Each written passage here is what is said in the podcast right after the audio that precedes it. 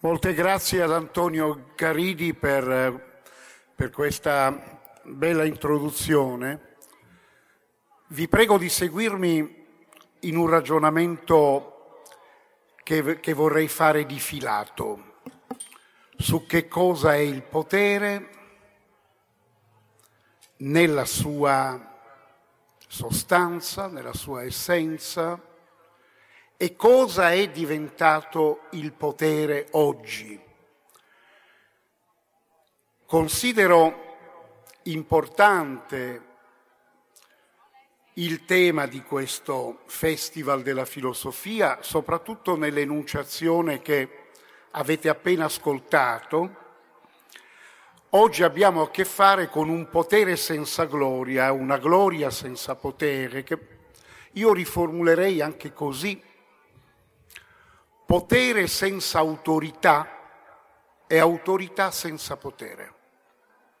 Quando parlo di autorità non intendo l'autoritarismo, lo dirò alla fine meglio. Intendo l'autorità come l'autorevolezza, un discorso che sia in grado, in grado di dare senso, di ricostruire un orizzonte di senso. Vorrei cominciare proprio da questo punto tutto. No? Eh, intanto in generale che cos'è il potere? Potere è una relazione. Non si dà potere se non c'è una relazione tra chi lo detiene e chi lo subisce. E chi subisce il potere è in relazione con chi comanda per la semplice ragione che è almeno teoricamente libero di dire di no, ha la libertà di opporsi.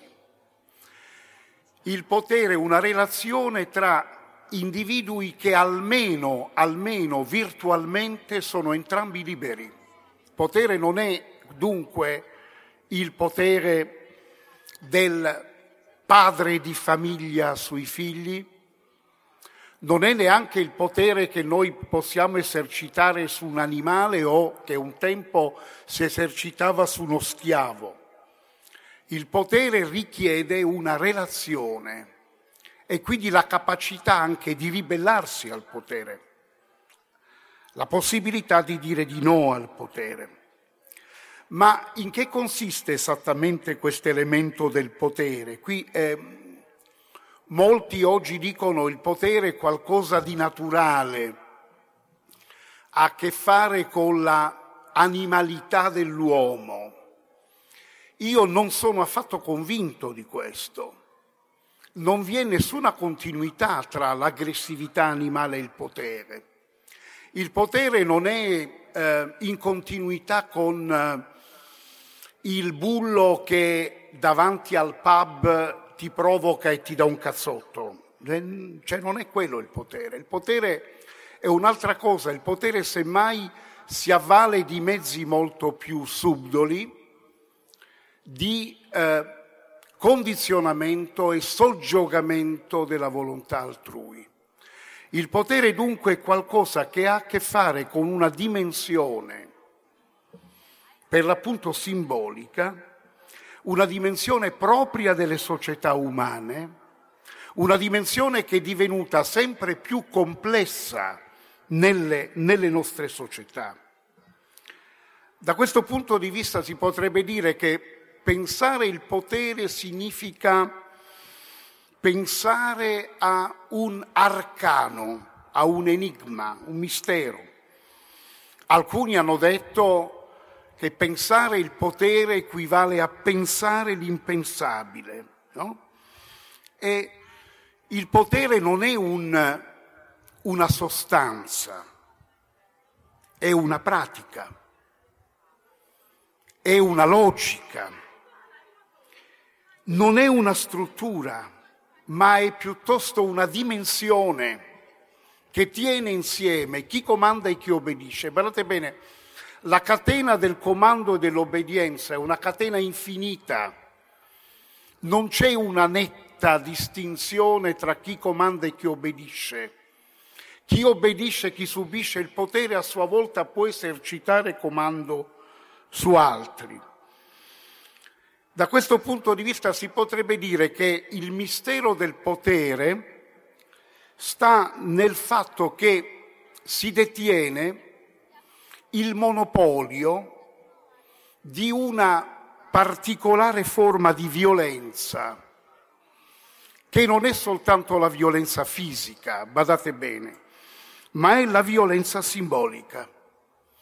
Un grande sociologo del secolo scorso, Weber, diceva lo Stato si caratterizza per il monopolio della violenza fisica legittima.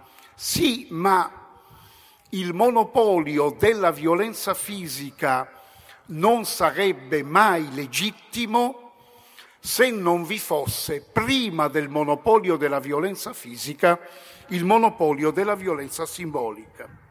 Allora, andiamo a definire una cosa. Il monopolio della violenza simbolica è il presupposto per l'esercizio del monopolio della violenza, della violenza fisica. Il potere da che dipende?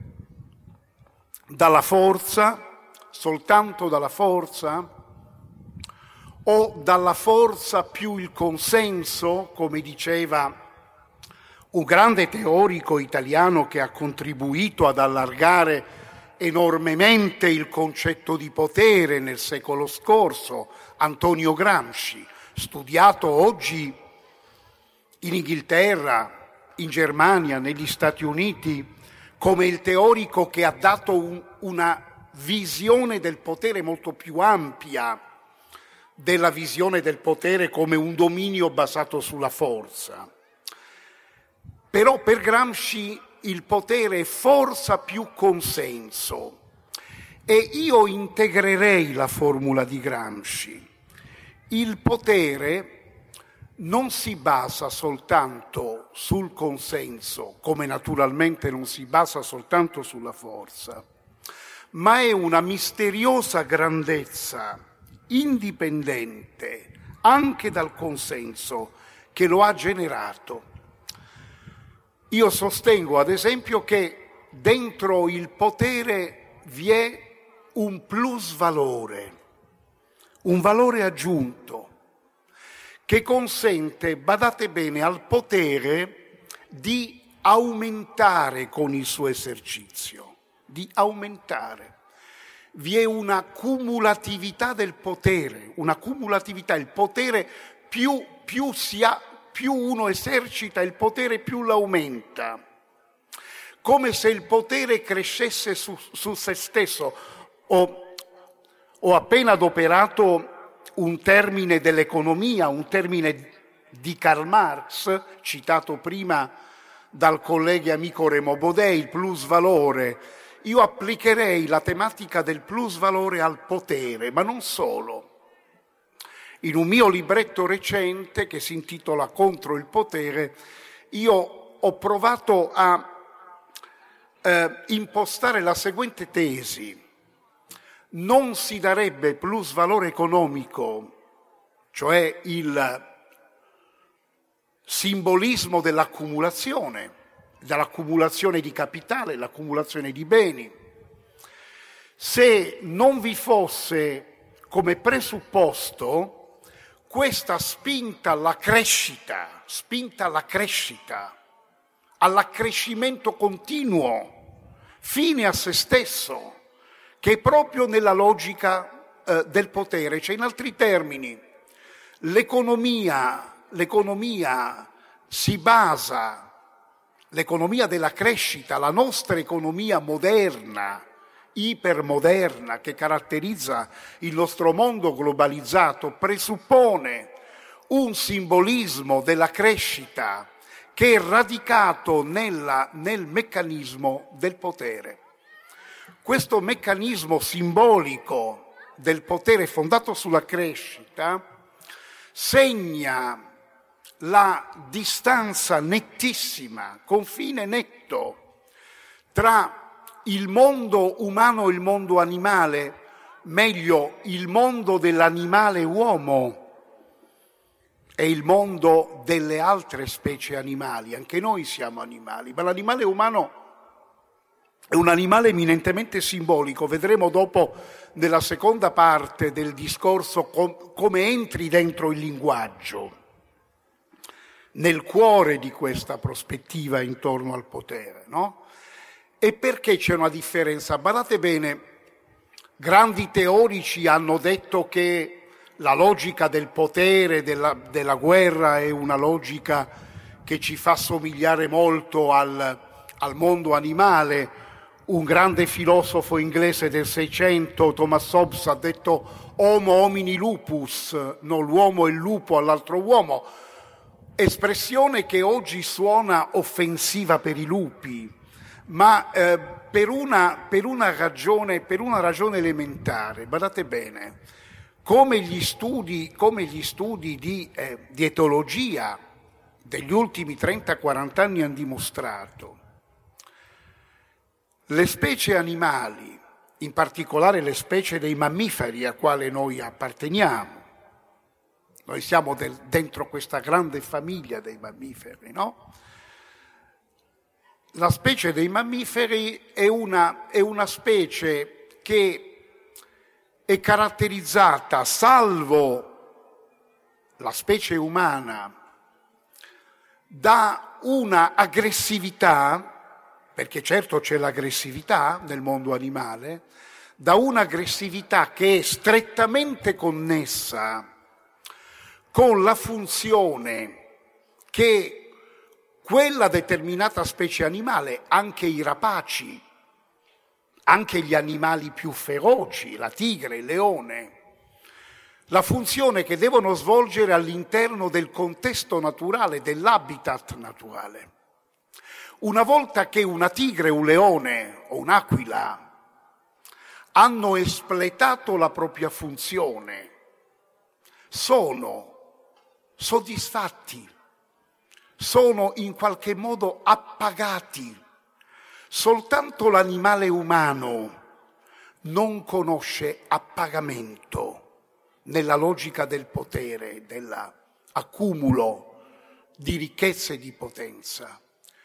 Perché? Per una ragione molto elementare, perché l'animale uomo, a differenza degli altri animali, è caratterizzato dalla infinità del desiderio dalla infinità del desiderio, un desiderio che non si estingue mai, che ci rende mai inappagati. Badate bene, questa è la vera radice, questa è la vera radice del discorso simbolico intorno al potere, della radice poi anche della, della idea della crescita come eh, la dimensione simbolica propria del potere e naturalmente di un potere che oggi, che oggi si, proietta, si, proietta, sulla dimensione della, eh, dell'economia.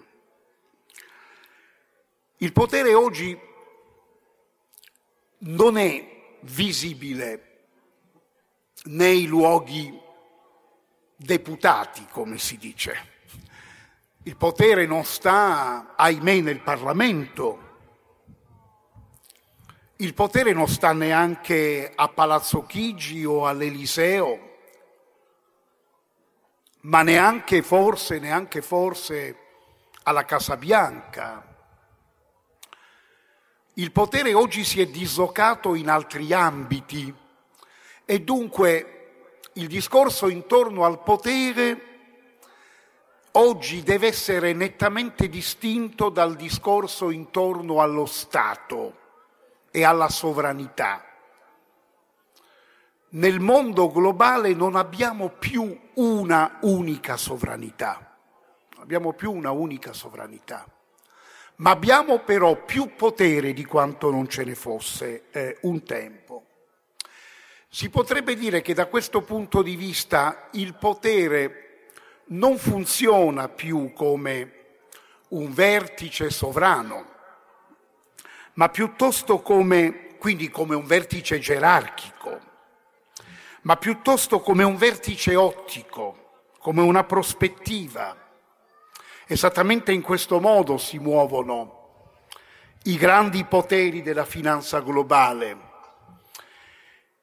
i cui protagonisti sono invisibili e è praticamente inutile identificarli perché nella guerra della finanza globale vi è un turnover continuo di questi potenti della finanza, cambiano, c'è una guerra violenta, quelli che sembravano avere la supremazia vengono cacciati fuori dagli altri, ma la logica però del potere finanziario globale rimane integra, malgrado questa estrema mobilità e precarietà dei soggetti. Ma la finanza globale è una regia, non è un vertice, è un punto di regia e di orchestrazione delle dinamiche che avvengono all'interno eh, dell'economia globale.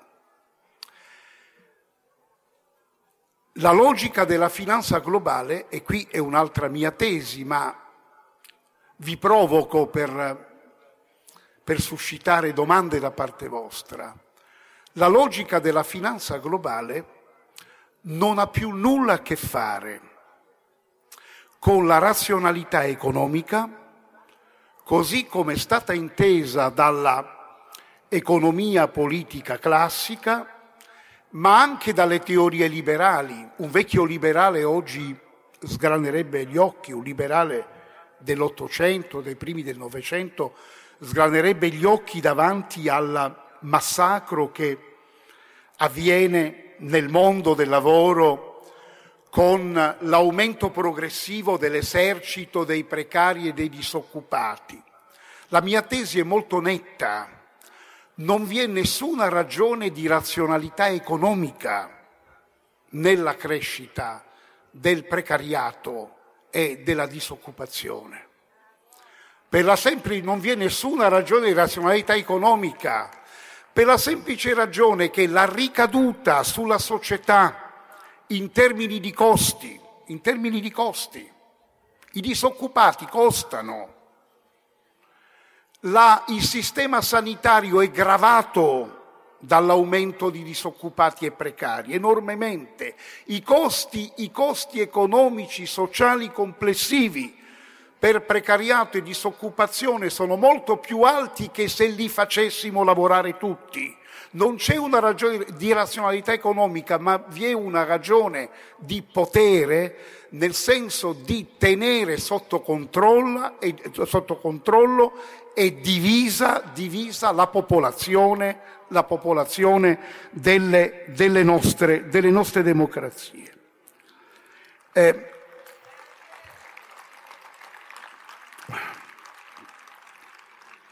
andiamo un attimo alla, a, un altro, a, un altro, aspetto. Eh, in che cosa si manifesta il controllo il controllo sociale, il controllo politico delle nostre società, la divisione della popolazione nei, privilegia, nei privilegiati sotto minaccia, badate la minaccia è uno straordinario strumento simbolico di controllo, la minaccia. Tu ancora sei dentro il sistema, però fai attenzione, i tuoi privilegi potrebbero diminuire, non è che non ci siano i privilegi, ci sono i veri privilegi, ma la minaccia serve ad avvertire e a determinare dunque un effetto di controllo. E badate bene, non è soltanto questo, il, è, è anche la regolazione del tempo sociale e la compartimentazione dello spazio sociale con le sue classificazioni, tempo sociale, spazio sociale, vengono, vengono divisi in funzione, in funzione, del controllo della, della popolazione. E dunque il potere diventa una sorta di, lo vedete anche da dalle, dalle chiacchiere della politica, ma anche dei ministri della finanza di tutta Europa, le chiacchiere quotidiane, noi siamo tutti quanti divisi, classificati in categorie. Eh, il termine categorein, le categorie filosofiche, è in origine un termine che ha a che fare col disciplinamento, col disciplinamento della società in, in tanti comparti. E, e badate bene, eh, davanti a a questa logica di controllo, questa logica del potere che è logica di controllo, di categorizzazione, di categorein, dicevano i greci, no? Categorein. In che comparto sei tu? Cosa fai? A quale categoria appartieni? E via dicendo, no? All'interno di questa logica di categorizzazione, il, eh, il discorso del politico, anche se un politico che si presenta in modo brillante, è un discorso sempre più impersonale. Vi è, vi è una, un termine che, che, descrive bene questo tipo di, eh, di logica, è, è il termine prosopopea, non prosopopea nel senso di darsi tono, ma il politico è quanto più sembra originale e in realtà impersonale nei messaggi eh, che manda. E quanto più il politico dice eh, io, io, io vi dico che bisogna fare questa cosa, dobbiamo tutti insieme fare questa cosa qui, e nel dirlo vi prometto anche che le cose poi andranno a posto e aggiunge ci metto la faccia. Quanto più dice ci metto la faccia, in realtà, in realtà lui non parla per la sua faccia, ma parla per una faccia impersonale. E guardate bene, questo è un discorso a mio parere molto, eh, molto serio che dobbiamo un po' cercare eh, di riprendere. Andiamo alla seconda parte. Se volete più filosofica però con una conclusione ancora più politica, lo vedremo. Ed è il fatto che il potere, il potere simbolico, del momento che il potere è simbolico, ha a che fare col linguaggio. E il potere è inevitabilmente legato al, a una qualche forma di populismo, di demagogia nel senso che il potere ha bisogno di eh, inseguire il plus valore simbolico e il plus valore simbolico lo si ottiene attraverso, attraverso quel, quella, eh, quello strumento fondamentale che è il linguaggio. Il linguaggio si dice è un medium sì, è vero, ma il linguaggio non è soltanto un medium, un mezzo, un mezzo di comunicazione. Il linguaggio è la posta in gioco del potere. Guardate bene, il potere comincia dal linguaggio, comincia dalle parole che vengono adoperate. Il politico aumenta il proprio potere e anche non soltanto il politico, il potente della finanza aumenta il proprio potere attraverso i messaggi che manda. Il linguaggio però ha a che fare con due cose, badate bene, insomma è una cosa che va tenuta ben presente, badate bene. Il linguaggio ha a che fare con il potere per un verso, ho detto potere di nominazione. Ogni volta che io do nome a una cosa, esercito potere, perché nel dare nome a una cosa io già la qualifico, la controllo, la controllo. Ma il linguaggio ha anche a che fare con il desiderio e col corpo. E qui si apre un, un conflitto, un possibile conflitto, una eh, divaricazione. Questo doppio legame che il linguaggio ha con il potere e con il desiderio. Ma fermiamoci prima sul primo punto, fermiamoci innanzitutto sul primo punto. Eh, il linguaggio non si limita a tradurre le lotte e i sistemi di dominazione, ma è piuttosto la posta in gioco delle lotte e ciò per cui si lotta sin dai tempi antichi, sin dalla scrittura dei codici, sin dalla classificazione e categorizzazione della società. Ma quindi la, la vera posta in gioco, la prima posta in gioco del potere è il linguaggio. Quindi è vero che il linguaggio dipende dai rapporti sociali, dai contesti sociali, ma al tempo stesso il linguaggio incide sui rapporti sociali, ha delle ricadute sui rapporti sociali. E in questo circolo si salda la dimensione simbolica del potere. Si potrebbe dire, per usare espressioni molto note nel dibattito filosofico, da un autore che è ritornato di moda, un grande autore, Michel Foucault, in poi a oggi vi è un nesso tra ordine del discorso e ordine sociale. E dal nesso tra l'ordine del discorso e l'ordine sociale abbiamo quella dimensione che è fatta di una serie di pratiche discorsive eh, codificate. Il linguaggio del potere è un linguaggio che apparentemente descrive, pretende di dire le cose come stanno. In realtà è un linguaggio che impone, impone un modo in cui le cose dovrebbero stare.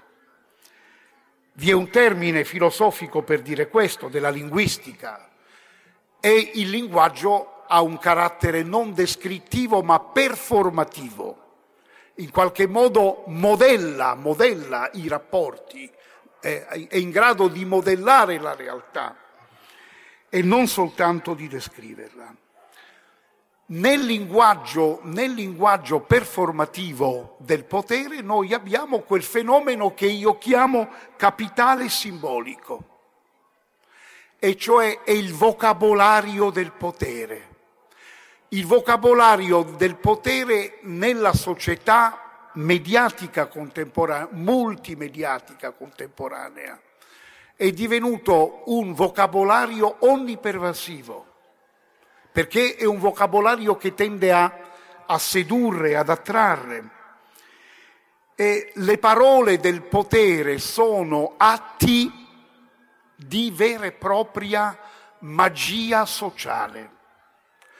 Noi siamo irretiti da quelle parole, cioè quelle parole ci, si impadroniscono di noi e noi inevitabilmente nell'adoperarle, in qualche modo, adoperiamo la lingua del potere, contribuiamo a strutturare la, la realtà, le relazioni tra di noi come eh, il potere, come il potere vuole.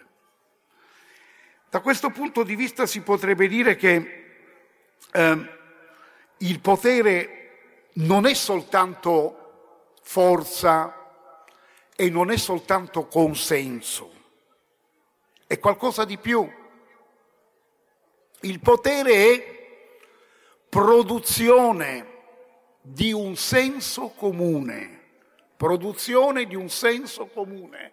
Cioè il potere si avvale del, della, della capacità di produrre un senso comune. Senso comune è fatto delle parole e delle immagini del potere, delle parole e anche delle rappresentazioni del potere. Cioè il senso comune è fatto di quello che potremmo chiamare la, l'immaginario del potere, l'immaginario del potere. In che consiste il senso comune prodotto dal potere? In un fenomeno di naturalizzazione di ciò che in realtà è indotto, indotto dalle dinamiche sociali di potere. Cioè il potere presenta come naturale ciò che naturale non è, ciò che invece è artificiale, ciò che il potere performativamente ci impone, ci impone. E badate bene, questo tema della naturalizzazione è un tema che va ripreso, ce l'abbiamo già in Marx questo tema, da, ma da Marx ai giorni nostri una serie di analisi linguistiche, simboliche, antropologiche, ci hanno dimostrato come lo strumentario del potere si sia fatto eh, più sofisticato. Si potrebbe dire che la, il fenomeno della naturalizzazione è il lato oscuro del linguaggio, il lato opaco del linguaggio. Noi prendiamo quelle parole come se fossero cose, come fossero dei fatti reali, ma in realtà sono dei fatti già performati, fatti già modellati da chi, da chi detiene eh, il potere. Il senso comune è fatto di un complesso di supposizioni, aspettative implicite, di qualcosa che viene dato per scontato, come se fosse un qualcosa di naturale.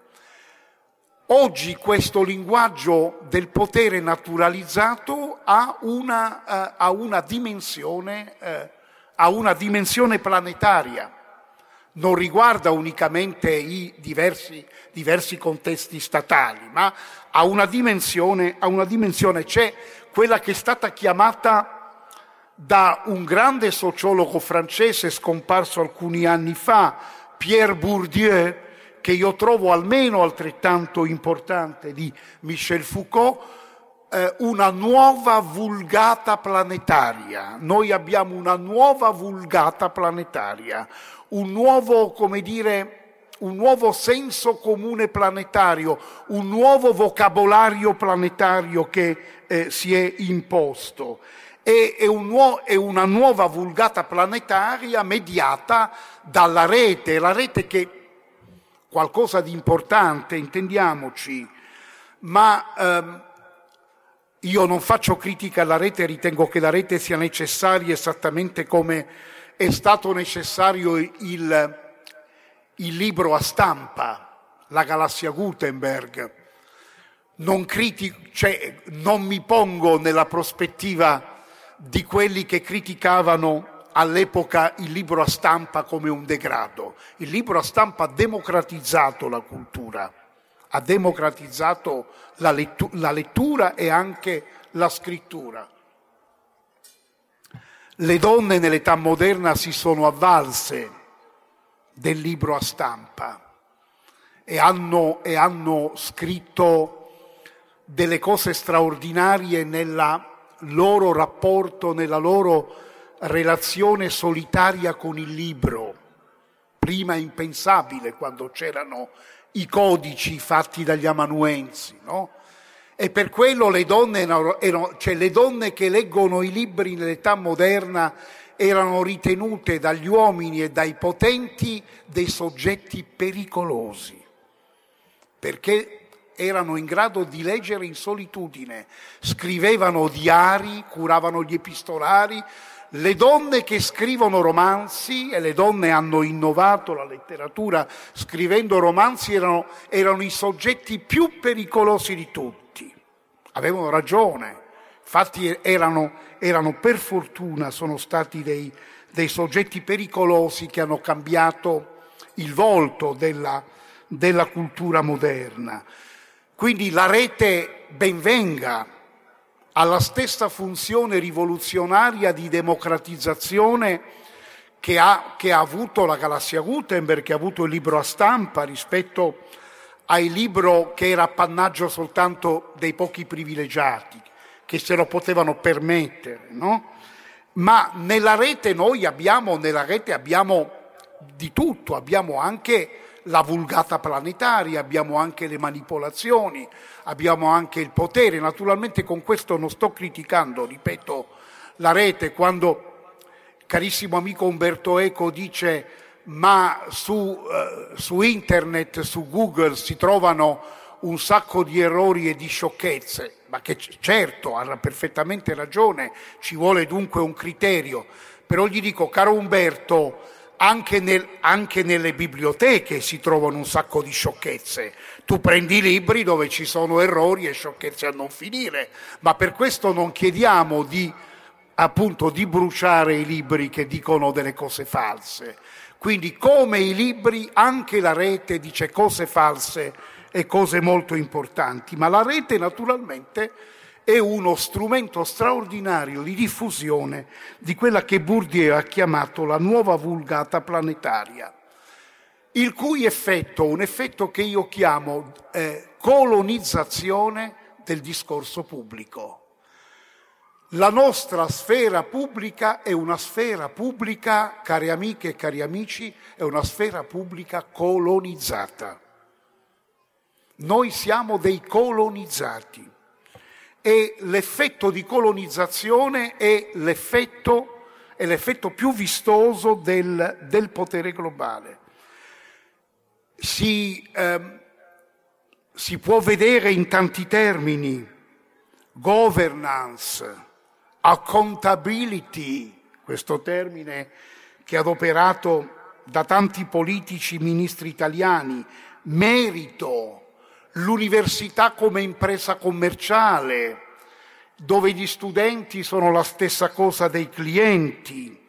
Ecco, eh, io penso che questi sono i problemi e, e tuttavia, qui il punto fondamentale, se è vero che il potere oggi è qualcosa che viene veicolato come in passato, ancora più che in passato, dal linguaggio, se è vero che il potere ha, uno, ha una faccia eh, colonizzatrice, per altro verso il potere ha anche eh, il linguaggio di cui il potere si avvale, scusate, può essere utilizzato anche in senso opposto, può essere utilizzato come uno strumento di emancipazione.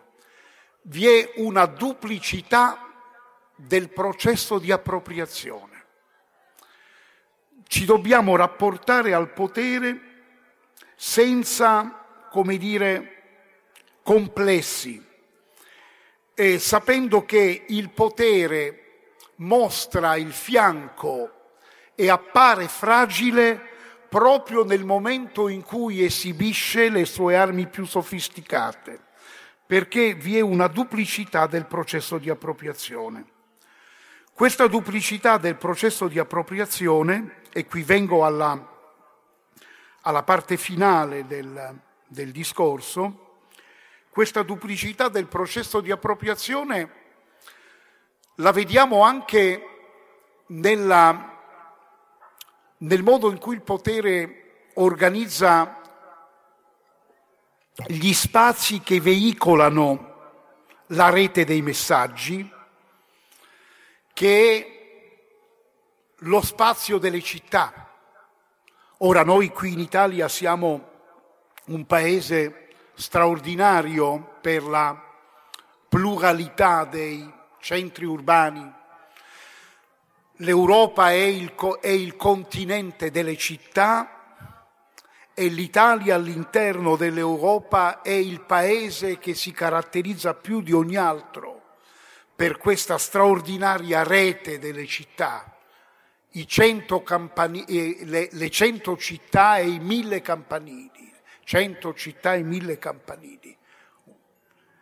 Da questo punto di vista l'Italia è un paese unico al mondo, unico nel pianeta, ma noi assistiamo anche in Italia in parte, ma soprattutto in altri paesi e in altri continenti, a un fenomeno che considero il fenomeno proprio più vistoso del potere oggi esattamente come lo è anche la vulgata planetaria che viene veicolata dalla rete, cioè eh, la produzione di città. Il capitale globale ha bisogno di produrre città per autoriprodursi ha bisogno di produrre città. Lo vedete anche in Cina, fenomeno dell'urbanizzazione coatta, una, ver- una, una, vera e propria, una vera e propria, come dire, costrizione di milioni di persone a spostarsi dalla campagna verso i centri urbani, perché le città sono concepite dalla urbanistica globale come delle reti, delle reti dove devono transitare i capitali e naturalmente le merci, i prodotti commerciali. Ora, questo è un fenomeno sul quale do, dobbiamo riflettere perché se è vero che il capitale globale però ha bisogno di città per autoriprodursi, al tempo stesso, come per la rete dei messaggi linguistici, anche la rete delle città può essere adoperata in senso diametralmente opposto alla logica, alla logica del capitale globale la rete città, delle città può essere anche adoperata per, per stare insieme, per trovare nuovi punti di coagulo, per inventare nuovi spazi di condivisione, per, per, inventare nuovi spazi di comunicazione. E vedete, io penso che oggi, ad esempio, la, l'Europa, che è messa molto male dal punto di vista del rapporto fra gli Stati membri, forse potrebbe essere rigenerata l'Europa se noi fossimo in grado di riattivare la rete delle città, perché come sostengo da molti anni, le città in Europa hanno rappresentato un modello di integrazione orizzontale molto lontano, molto diverso dal modello di integrazione verticale degli Stati-nazione. Anche le città come Carpi, anche le città emiliane, le città della Toscana, le città del Veneto, sono in realtà città mondo, dove culture diverse si sono intrecciate e contaminate nel corso dei secoli o addirittura nel corso dei millenni producendo questi spazi straordinari che dobbiamo assolutamente salvaguardare e preservare. Se la proiettiamo sulla dimensione europea, questo significa che forse la, l'unica unità politica vera l'Europa la potrebbe ottenere attraverso la rigenerazione di una politica delle municipalità, della rete, della rete delle città. Ma eh, vengo alla battuta finale, più generale, come vi avevo detto che il discorso su il potere simbolico e il linguaggio ha un risultato anche più politico del discorso che ho fatto nella prima parte. Ebbene, io sono convinto che nel nostro mondo globalizzato viviamo una crisi della democrazia che è determinata dalla pressione di due, due fenomeni opposti, apparentemente opposti, ma in realtà complici, convergenti. Per un verso il fenomeno del neopopulismo mediatico, non il populismo antico, diciamo classico, ma il neopopulismo mediatico, un, po- un neopopulismo che viaggia attraverso la rete, non il populismo che abbiamo sperimentato per un ventennio in Italia, che aveva come suo strumento primario, se non esclusivo, la televisione, ma un neopopulismo che viaggia attraverso la vulgata della rete e per altro verso la tecnocrazia, la deriva neopopulistica e la deriva tecnocratica. Sono eh, i due lati della tenaglia che rischiano di stritolare la sfera pubblica democratica. Ma la crisi della democrazia però non è soltanto crisi, come viene detto spesso, crisi di rappresentanza, non è soltanto quello, non è crisi dei canali di rappresentanza, non è soltanto crisi dei partiti. I partiti sono sempre stati fatti per essere in crisi. Certamente in Italia non c'è più la, la, il sistema dei partiti che abbiamo ereditato dalla resistenza e dalla Carta Costituzionale. Questo è un dato, un dato molto importante, molto serio su cui occorre riflettere. Ma non possiamo ridurre la crisi della democrazia a una crisi soltanto dei canali di rappresentanza. È la tesi questa del collega, del mio, mio caro amico e collega francese Pierre Sanvallon, che ha scritto un libro con un bellissimo titolo, Contro democrazia, in cui eh, analizza tutti i movimenti che cercano di sopperire alla crisi di rappresentanza, i movimenti nuovi. Ecco, io penso che la, che la crisi della democrazia sia legata a un fattore molto più molto più profondo e pericoloso, ma che ci dà l'opportunità però di assumerci noi la responsabilità. È una crisi di fiducia, è una crisi che dipende dalla perdita di senso delle istituzioni democratiche così come noi le abbiamo ereditate dalla storia del Novecento.